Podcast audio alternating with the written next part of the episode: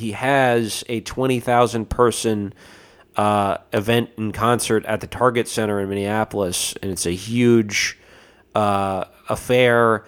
Uh, Jonny Lang plays music. Warren Zevon plays, and there's a famous clip of, of Ventura in a feather Vikings colored boa with a bandana and sunglasses singing uh, Werewolves of London. Oh hell yeah! I love that song. It's a great song. Ventura San Sugoi. but he can't sing so well, and this uh, becomes an issue at one of his his first press conference.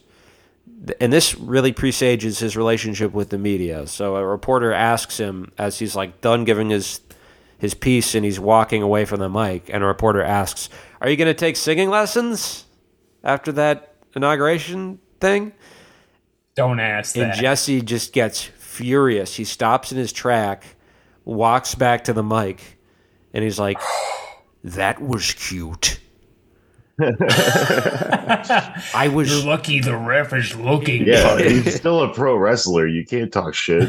That's He's the thing. lines. It's yeah, for better or worse, he's not able to shake his old habits of just beefing with people constantly, even or over a pretty innocuous question. Like, so what if you're you can't? Is that really critical political reporting? If a reporter thinks you're not a great singer, like what does that have to do? But this is what people like about him, though, is he's a he's a man of honor, of which our culture produces few and far between, and he won't allow you to impugn his wonderful singing of Werewolves of London, not on his special quinceanera.